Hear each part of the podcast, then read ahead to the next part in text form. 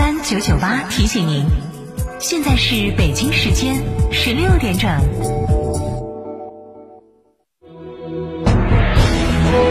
成都的声音，FM 九九点八，成都电台新闻广播。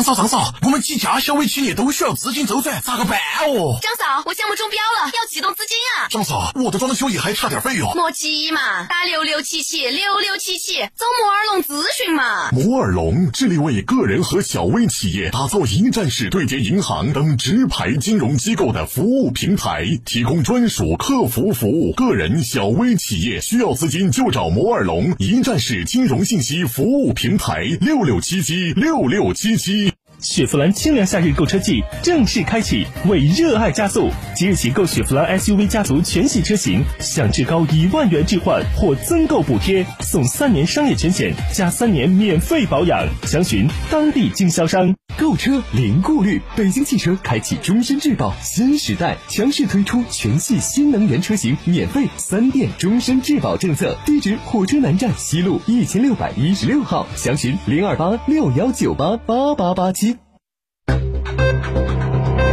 九九八快讯。北京时间的十六点零分，这里是成都新闻广播 FM 九九点八，我们来关注这一时段的九九八快讯。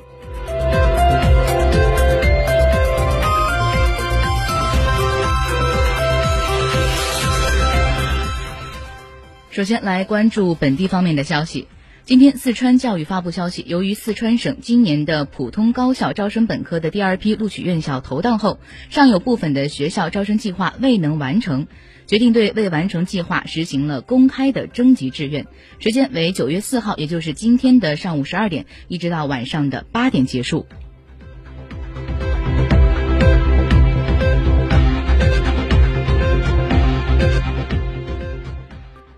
暑期结束了，旅客出行选择和意愿又有着怎样的变化呢？那九月三号，第三方的测评机构发布了最新的九月旅客出行意愿指数以及十一出行的需求分析报告。其调查结果显示，成都仍然是九月份国内旅游出行的旅客首选目的地。在旅客商务出行方面，北京取代上海成为了首选目的地，而成都为继北京、上海之后的国内第三大商务出行目的地。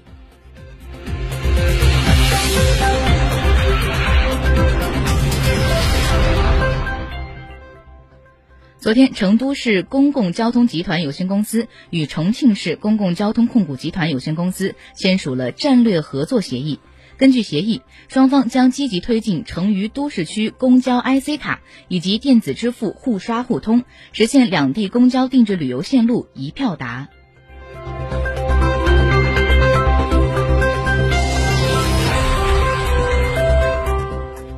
下面我们来关注一下国内方面的消息。记者从日前召开的全国扶贫办主任座谈会上获悉，截至到八月底，除了今年受灾情况、受灾情影响新发生的住房和饮水安全问题之外，全国三保障和饮水安全存量问题已经全部解决，异地扶贫搬迁任务全部完成，扶贫项目、扶贫龙头企业和扶贫车间已经全面的开工复工。全国外出务工贫困的劳动力两千八百九十八万人，达到了去年的百分之一百零六。消费扶贫金额已经接近了一千三百亿元。东西部扶贫协作协议书任务全面的提前超额完成，中央单位定点扶贫责任书任务总体完成。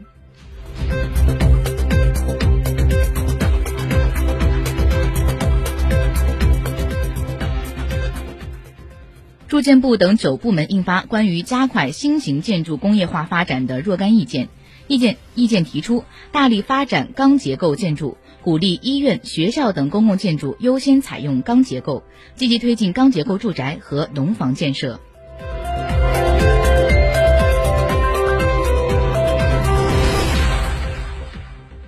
记者昨天从银保监会了解到，车险综合改革的指导意见将于九月十九号正式实施。交强险责任限额大有了一个大幅的提升，有责任的情况下，总责任限额从十二点二万元提高到了二十万元。车损主险的保险责任增加了地震、发动机涉水等保险责任。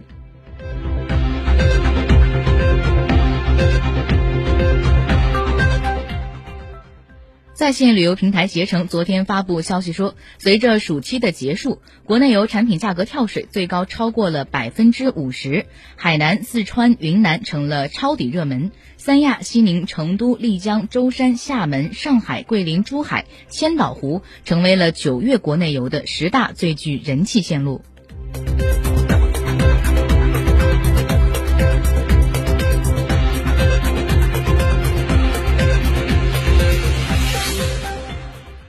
那在九月二号中元中元节的当天啊，天天津的一个小区是住进了十万个骨灰盒的新闻，是引发了公众的关注。那么该小区名为是静安陵园，实际呢是一处公益性的墓地，位于天津市的滨海新区中塘镇万家码头村，占地面积大约是八万平方米。现在是已有十六栋住房，一共是存放了十万余个骨灰盒，均价是在三千元到七千七千元不等。那九月三号呢，主管是该项目的万家码头村委会的工作人员回应记者称，收取的是正常的管理费用，盈利的款项也是发给了村民。那另一名购买了陵园房产的村民则表示，修建陵园前也是征得了村民的同意，整个村也是都在里面是买了墓地。而此前呢，天津市民政局在通报中明确，滨海新区已经成立了专项工作组，对相关的问题开展了调查核实，目前已经责令该骨灰堂停止了相关的经营。活动，并对全区的殡葬场所开展了专项排查整治。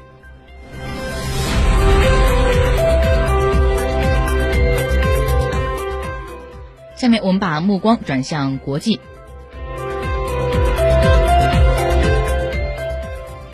据英国金融时报今天的发布消息称，英超联盟的官员整理的数据显示，按照联赛从十月起仅允许部分球场重新开放的计划，英超二十支球队下赛季将面临着五点四亿英镑的收入损失。另外，据英超联盟的高管预计，为了限制新冠肺炎疫情的蔓延，管理球场的成本将增加到了一千六百万英镑。据报道，英超联赛的上赛季损失收入预计达到了八点五亿英镑，主要是由于二月以来二月以来的封锁造成的比赛日收入损失，以及因为长期没有比赛而向转播公司支付的三点三亿英镑。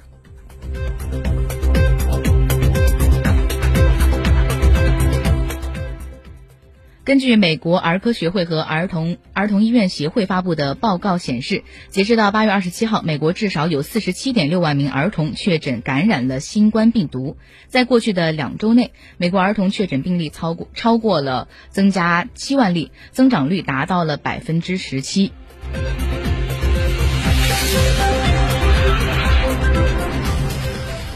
据路透社报道，美国国务院国际组织事务局副助理国务卿内库克表示，美国将不支付拖欠世界卫生组织的大约八千万美元会费，并将这笔钱用于支付其在联合国的会费。那在今年的九月，美国是正式宣布将于明年退出世卫组织，按照规定必须补缴当年当前的财年拖欠世卫的款项。白宫此前还表示，美国将不参加由世卫牵头的全球新冠疫苗计划。